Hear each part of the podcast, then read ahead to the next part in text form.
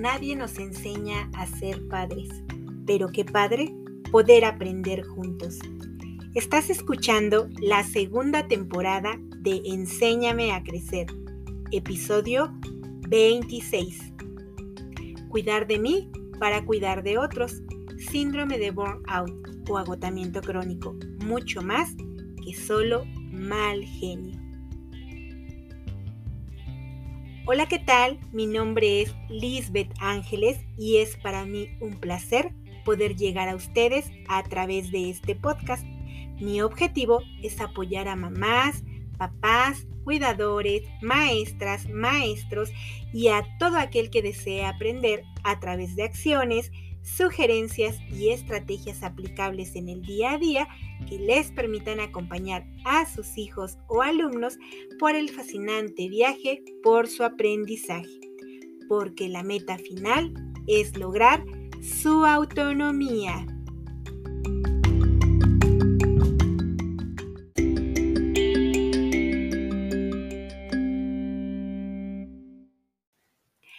Una vez más, es un verdadero privilegio estar frente a este micrófono grabando este episodio. Y hoy quiero compartirles de este tema, cuidar de mí para cuidar de otros. En el mes de noviembre, en entrevista con una mamá, al preguntarle, ¿hay alguien que regañe o le pegue a su niño en casa? La señora me respondió con voz muy decidida, sí maestra, yo a veces me desespero y últimamente me enojo con facilidad y le doy una nalgada. Yo sé que debería de cambiar y luego me siento culpable. Hace unas semanas, orientando a otra mamá sobre el plan de actividades que debemos implementar en casa, le pregunté a la señora, ¿su niño tiene responsabilidades en casa? Me respondió, no. Al cuestionarle el por qué, me dijo, bueno, a mí me enseñaron que mis hijos deben ocuparse de estudiar o como el más pequeño, solo jugar porque está pequeño. Todo en la casa lo hago yo, a lo que volví a preguntar. ¿Y no termina usted cansada de hacer todo? Su respuesta me causó curiosidad. Ella dijo, bueno, sí me canso, pero cometí el error de nunca pedirles nada y ahora cuando les pido, se enojan, hacen berrinche y yo me enojo más y mejor termino por hacerlo yo para evitar problemas. Hace dos semanas también orientando a otra mamá respecto a las fortalezas y dificultades que observa en su niño, pero también sobre las fortalezas y cualidades que ella posee, al pedirle que anotara las cualidades que como mamá, mujer, esposa, ella posee, nos percatamos de que le es muy difícil enlistarlas. Fue más fácil enlistar y reconocer las dificultades que ella observa, tanto en sí misma como en su niño. Finalmente, hace algunas semanas platicando con el papá de uno de nuestros alumnos, el señor me platicaba lo contento que él y su esposa pasaron las vacaciones. Su hijo está diagnosticado con trastorno del espectro autista. Y sin temor a equivocarme, puedo decir que estos padres son personas por las que siento una profunda admiración y respeto por el trabajo que han realizado. Me contó que después de varios años en los que han tenido días difíciles de arduo trabajo con su hijo y noches de desvelo, por fin pueden ver y disfrutar de los avances que presenta su niño. Me consta que son padres que se han esforzado enormemente por brindar las mejores oportunidades para que su hijo tenga una mejor calidad de vida en todo sentido. Y desde luego que esto ha implicado mucho trabajo y tampoco ha sido fácil. ¿Y por qué les cuento esto? Bueno, porque comúnmente en los hogares donde llega un niño o una niña con alguna discapacidad, trastorno o condición, la atención se centra primordialmente en el niño o niña en cuestión. Evidentemente esto pues atiende a la lógica de que es este pequeño o esta pequeña quien requiere de los apoyos de la familia. Pero a veces en ese afán de los padres y las madres por cuidar a sus hijos e hijas, suele pasar que se descuidan a sí mismos y a las relaciones que establecen con otros, como las de pareja, las relaciones sociales en general, las de trabajo, las de amistad o con otros familiares.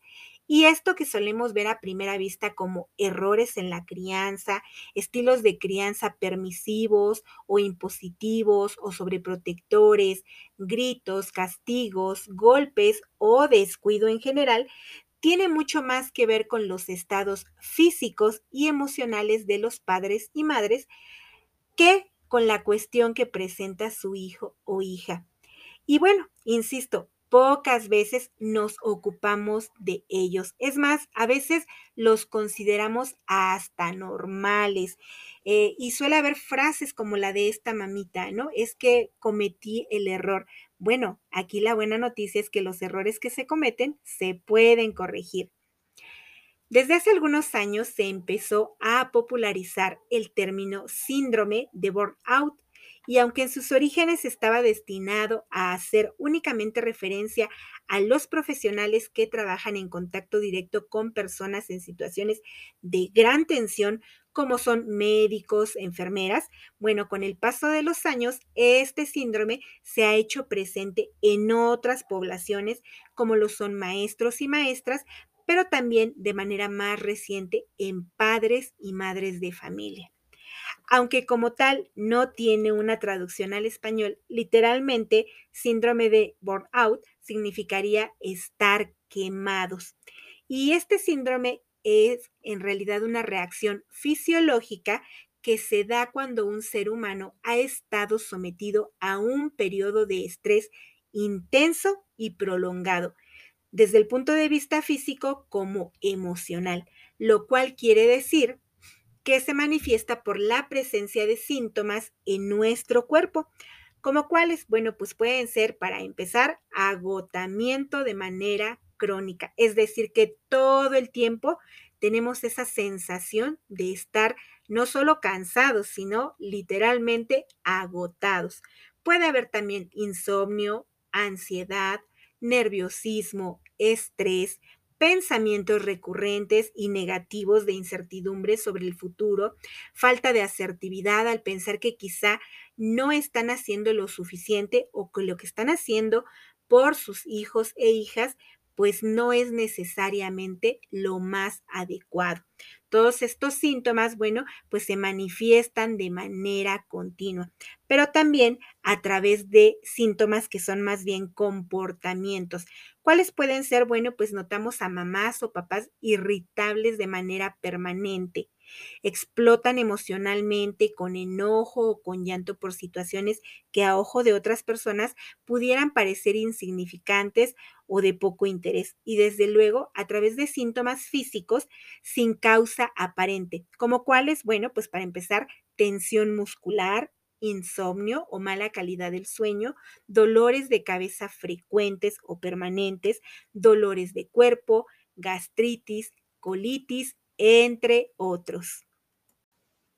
Claro está que nosotros no somos médicos y está muy arraigado en nuestra cultura autodiagnosticarnos como si a partir de ciertos síntomas o algunas características que hemos observado, pues ya pensáramos que tenemos esta cuestión. Eh, aquí más bien se requiere del apoyo de un profesional de la salud, ya sea de la salud en general o de la salud mental, o bien de varios de ellos, no obstante, es muy común ver hoy en día rasgos asociados a este síndrome en los padres de familia que destinan gran parte de sus esfuerzos, tiempo y dinero al cuidado y la crianza de un hijo o hija que requiere de múltiples apoyos por alguna condición en específica. Ya en el episodio 5 titulado Un duelo necesario, les conté algunas de las situaciones que los padres y la pareja como tal pueden experimentar ante la llegada a su hogar de un hijo o una hija con discapacidad u otra condición. También en los episodios 9, 15 y 17 de la primera temporada les platiqué sobre lo que corresponde a mamá, papá y las responsabilidades que podemos asignar a nuestros hijos e hijas de acuerdo a su edad y a sus posibilidades y la importancia de que estas responsabilidades estén presentes desde edades tempranas. ¿Por qué? Porque van a beneficiar a sus niños más que a cualquier otra persona. Pero en el episodio de hoy quiero centrarme no en los hijos e hijas, sino en los padres y las madres, pero sobre todo considerando que antes que eso, antes que ser mamá o papá, son seres humanos y que la mejor forma de cuidar de otros, por mucho que lo necesiten, es comenzar por cuidar de uno mismo. En redes sociales he visto algunas veces una escultura de un papá y de una mamá que parecieran un queso gruyer. Bueno, así me parecen a mí. A sus cuerpos les faltan pedazos en forma de cilindros y en medio de ellos hay una tercera escultura de un niño el cual está formado por esos trozos faltantes en las esculturas de mamá y papá. Y casi siempre aparece con un texto que explica que fue hecha de esta forma porque representa lo mucho que los padres se donan para construir la vida de sus hijos. Debo decirles que desde la primera vez que la vi en lo personal me causó desagrado esta escultura. Y la realidad es que me provocó esta emoción porque desde mi personal punto de vista, el ser madre o ser padre es algo mucho, muy distinto a quedarse incompleto para formar a otro. Criar con conciencia, amor, respeto y cuidado no implica descompletarse a uno mismo, porque cuando se hace de esta manera se antepone la salud y el bienestar de los hijos e hijas, pasando incluso por encima de uno mismo. Y esto más que un acto de amor y sacrificio como comúnmente se le ha percibido, en realidad, pues es más probable que nos lleve a los padres y madres a conductas de maltrato hacia los hijos e hijas, pero no porque no se les quiera, sino porque finalmente estamos quitando partes importantes de nuestro ser, de nuestra esencia, de lo que somos como humanos para poder ayudar a otro. En nuestra cultura están presentes múltiples expresiones que nos indican que ser padre o madre implica ser entregado, desprendido, dar y dar y dar sin esperar nada a cambio, porque al final de cuentas los hijos son una bendición y hay hasta quienes usan expresiones como, es que a fin de cuentas mi hijo o hija no pidió venir a este mundo.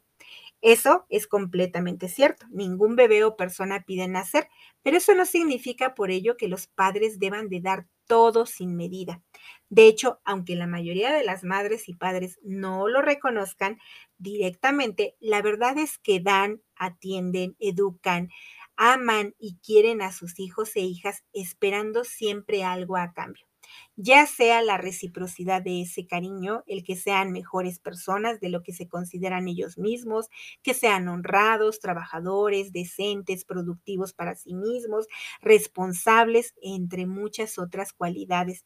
No conozco la verdad a ningún papá o a ninguna mamá que diga, ay, yo espero que mi hijo o hija sea un inútil, un bueno para nada, un flojo, que no trabaje para que yo lo mantenga, que no aprenda a hacer absolutamente nada en la vida. Entonces, esto quiere decir que si no esperamos nada de eso malo en nuestros hijos, pues en efecto siempre estamos esperando algo a cambio.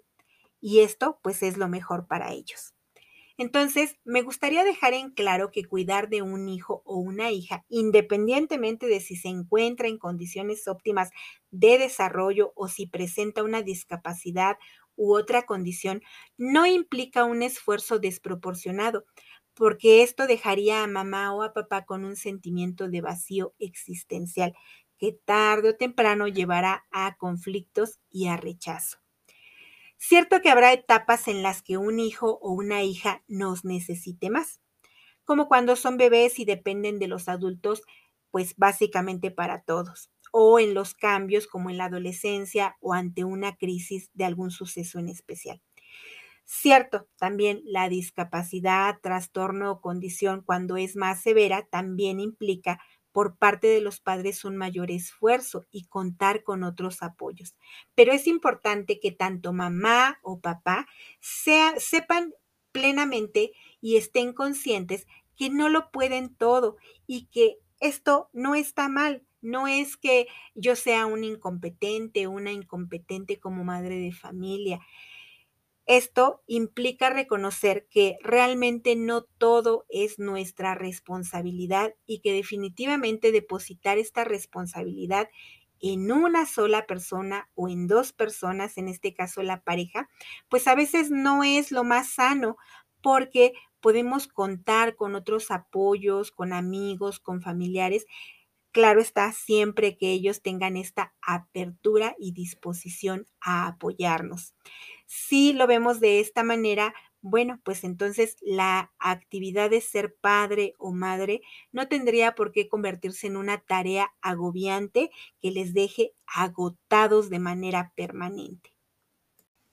Esto no quiere decir de ninguna manera que de la noche a la mañana mamá o papá se vayan a volver desobligados o que vayan a dejar en segundo término las necesidades de un niño o una niña que evidentemente necesita de cuidados y de atenciones por parte de adultos responsables. Pero si soy mamá o soy papá o cuidador de un niño o una niña, ¿cómo puedo y debo cuidar de mí para estar en posibilidades de cuidar de otros de la mejor manera.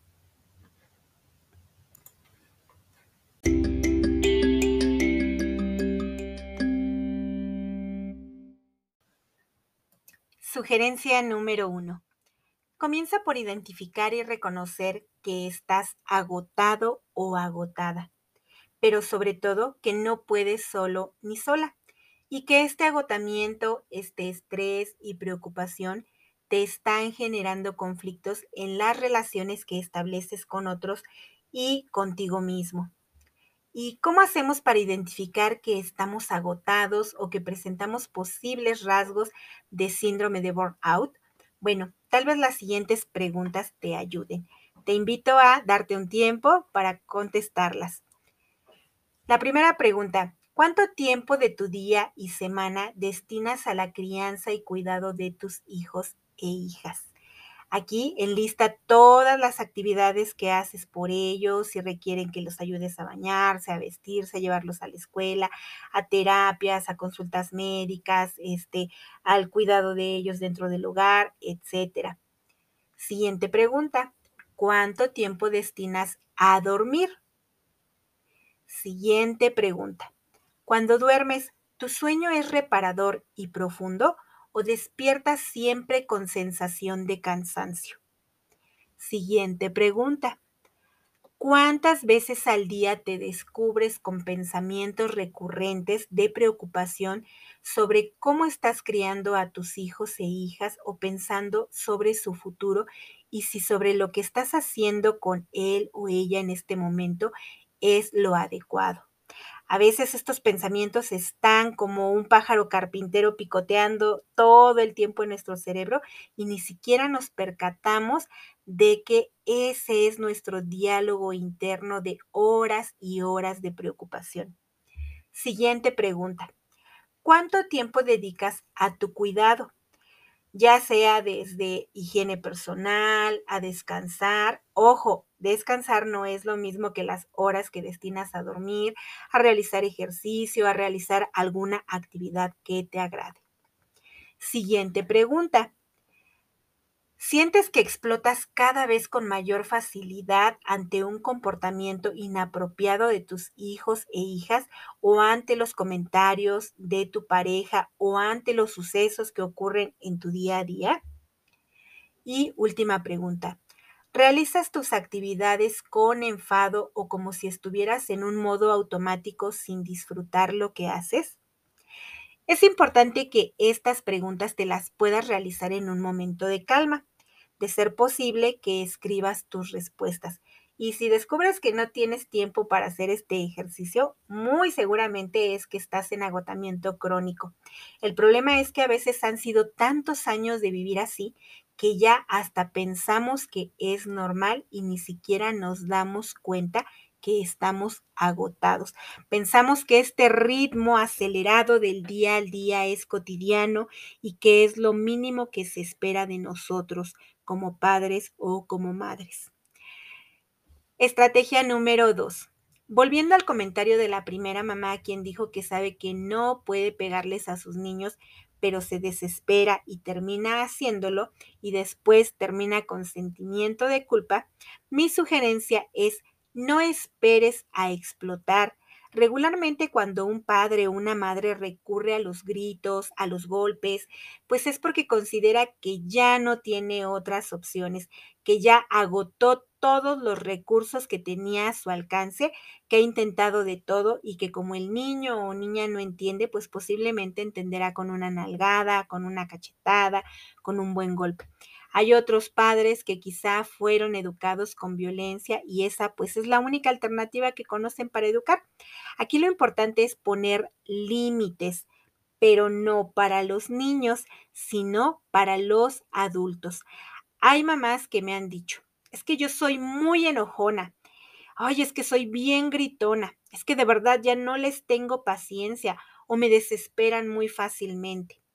Si nos detenemos a pensar, estas frases no tienen nada que ver con el niño o niña, sino con habilidades que quizá no hemos sabido desarrollar o fortalecer en nosotros mismos.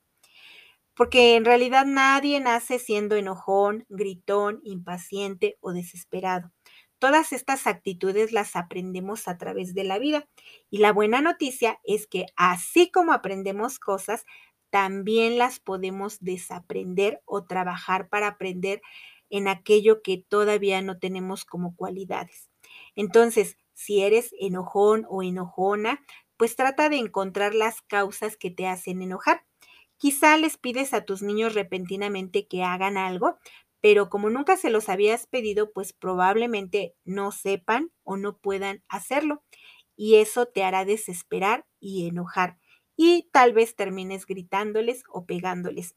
Pero vuelvo a lo mismo, el trabajo aquí es del adulto.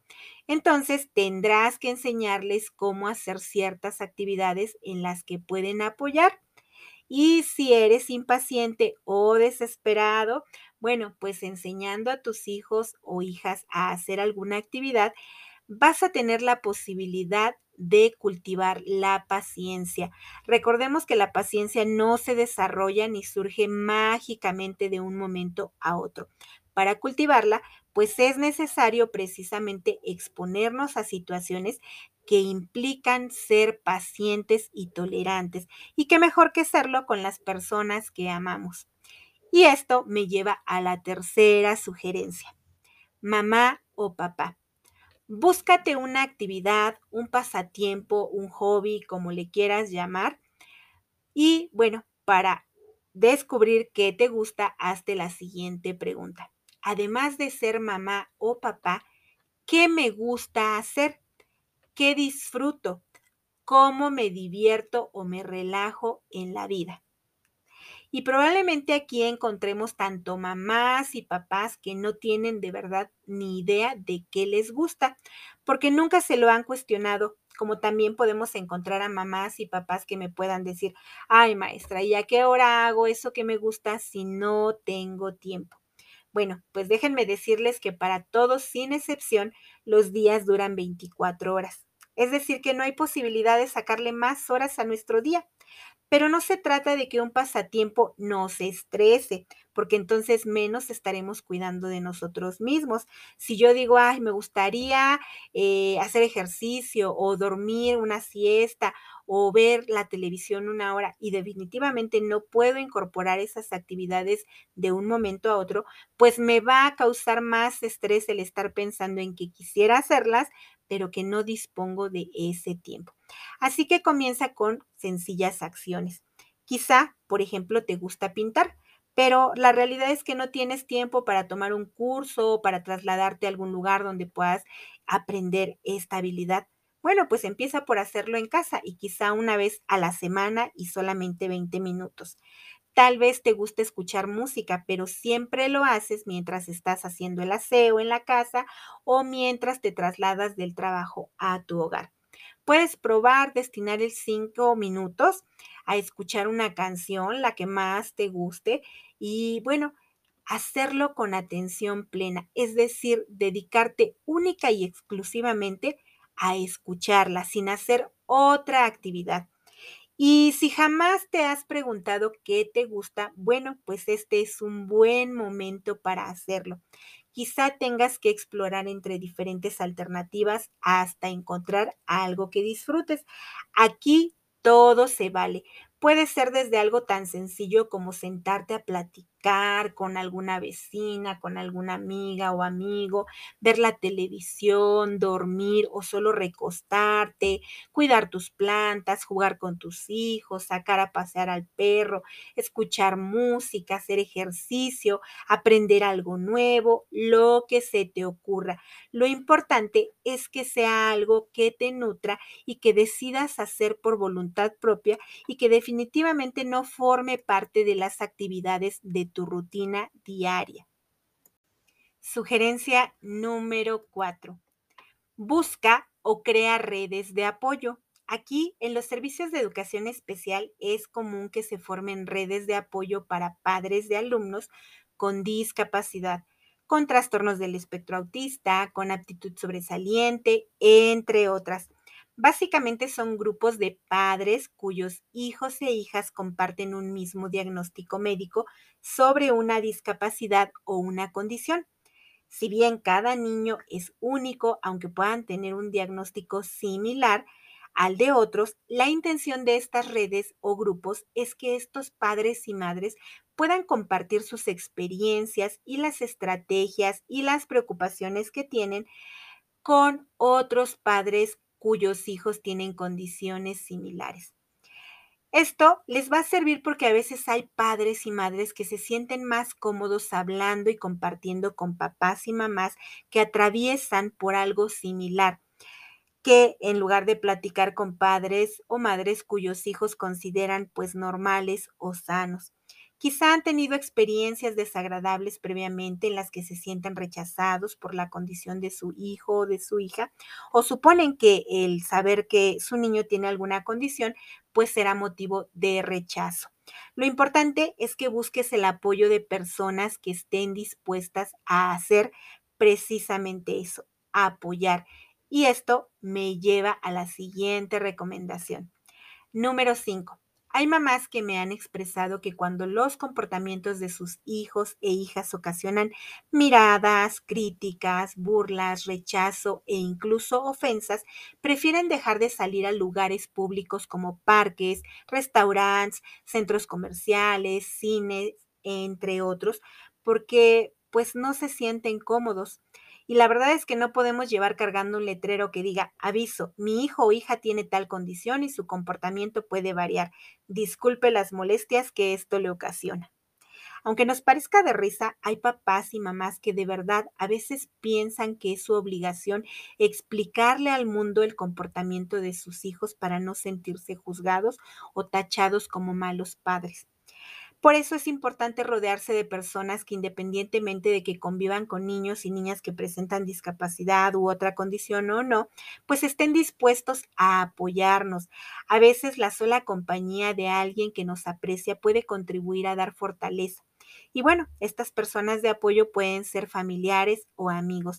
Afortunadamente todavía hay muchas personas eh, que pues no ocupan la discapacidad, algún trastorno o una condición como un motivo para burlarse o excluir a otras personas.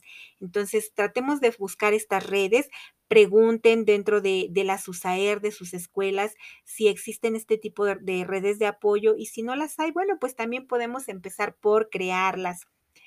Estrategia número 6. Aprende a reconocer tus fortalezas y tus logros pero sobre todo a aplaudirlos. Siéntete orgulloso y orgullosa de lo que haces y si realmente necesitas cambiar o mejorar en algo, pues hazlo. Aquí también les invito a tomar unos minutos y realizar un ejercicio. Puedes realizar un análisis FODA. ¿Qué es esto? Bueno, el término surge en los sectores empresariales y de comercio para proyectos de negocios, pero en realidad es aplicable hoy en día a muchos otros ámbitos. Y bueno, se llama FODA porque cada letra tiene un significado. La F de fortalezas, la O de oportunidades, perdón, la D de debilidades y la A de amenazas. Y en Internet puedes encontrar un esquema de cómo se realiza, pero una manera sencilla es, bueno, tan simple como tomar una hoja de papel y bolígrafo y dividir esta hoja en cuatro partes. Cada parte corresponde a un aspecto de los que te acabo de mencionar y siempre vas a comenzar por tus fortalezas. En este primer espacio vas a enlistar cuáles son tus fortalezas como mamá, como papá, como pareja e incluso las fortalezas de tu hijo o hija. Al principio puede ser complejo porque, como dije antes, estamos más acostumbrados a ver las debilidades o los defectos, pero trata de identificar estas fortalezas. Algunos ejemplos pueden ser que quizá eres paciente, te gusta aprender cosas nuevas para ayudar a tus hijos e hijas, que eres cariñoso, cariñosa, que logras tomar acuerdos con tu pareja para poner disciplina, que tu hijo o hija tienen un carácter que permite entender el porqué de esta disciplina, que también se esmeren en aprender y superar sus dificultades, que cuentan con el apoyo de familiares y amigos, que se adaptan a las circunstancias afrontando los problemas y los retos de la vida, entre otras. Luego, en el siguiente espacio, enlista las dificultades que tienen. Quizá algunas pueden ser que otros familiares sobreprotegen al niño o a la niña y todavía no logran comprender cómo esto afecta a la dinámica familiar y al propio niño en cuestión. Tal vez no posees suficientes estrategias para cuidar de ti porque solo te has dedicado a priorizar la atención de tus hijos y requieres conocer otras. Luego, enlista en el tercer espacio las oportunidades. Algunas, eh, algunos ejemplos pueden ser que tal vez pues puedes mejorar las redes de apoyo con que cuentan o solicitar la orientación de algún especialista o de tu maestro o maestra de grupo con algunas sugerencias que te apoyen. Tal vez detectas que requieres la atención por parte de un profesional de la salud para el manejo de tu estrés y mejorar la calidad de tu sueño. Y finalmente, en el último espacio, vas a detectar las amenazas. Aquí algunos ejemplos pueden ser que tal vez la pandemia te agobia, y bueno, esto te ha paralizado o ha contribuido a incrementar tus niveles de estrés y de ansiedad. Tal vez se han incrementado los gastos y se han reducido, perdón, las fuentes de ingreso en tu hogar. Y todos estos factores, bueno, pues surgen como una amenaza que de repente nos agobia y que no sabemos cómo solucionar. Claro que al principio, insisto, puede ser difícil hacer este tipo de ejercicios, en especial si nunca lo has hecho, pero recuerda que esto debe ser funcional para ti y permitirte cuidar de ti para cuidar de tus seres queridos.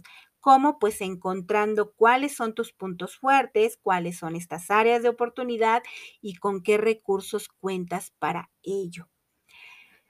Eh, finalmente, pues la séptima sugerencia, reitero, esto te lo he mencionado en otros episodios y hoy no es la excepción. Ten presente que esto es un proceso, por lo que no esperes grandes cambios de la noche a la mañana. Procura ir poco a poco. Eso sí, ten presente algo. Cuando nos enfermamos, no nos enfermamos para quedarnos en estado de enfermedad permanente enfermamos para poder sanar.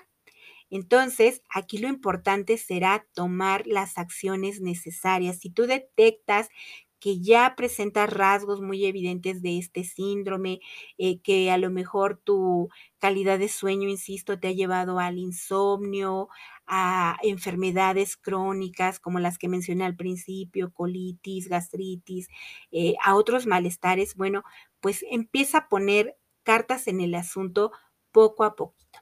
De verdad, les sugiero retomar las preguntas del número eh, del punto número uno y a partir de ello introducir poco a poco pequeños cambios. Uno de ellos puede ser tener mayor claridad de los distintos roles que desempeñas. No solo eres mamá o papá del niño o niña con una discapacidad o con una condición. Además de eso, eres un hombre o mujer, esposo, esposa, hija, hijo, tía, tío, prima, profesionista, ama de casa o padre de casa. Y para tener una vida lo más plena posible, debes de tratar de cubrir las distintas necesidades que cada uno de esos roles implica. Entonces, no te dejes al final ni pretendas descompletarte para formar a tu hijo o a tu hija.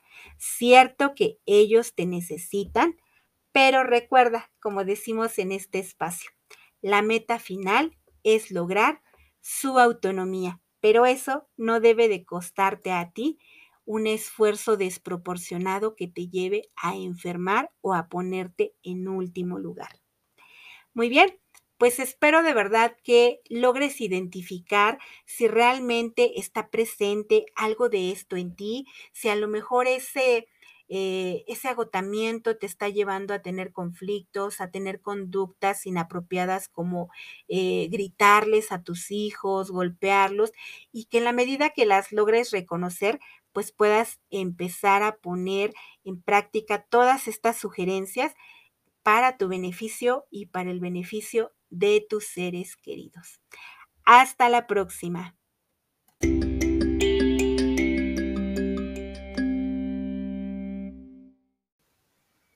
Estuviste escuchando Enséñame a crecer.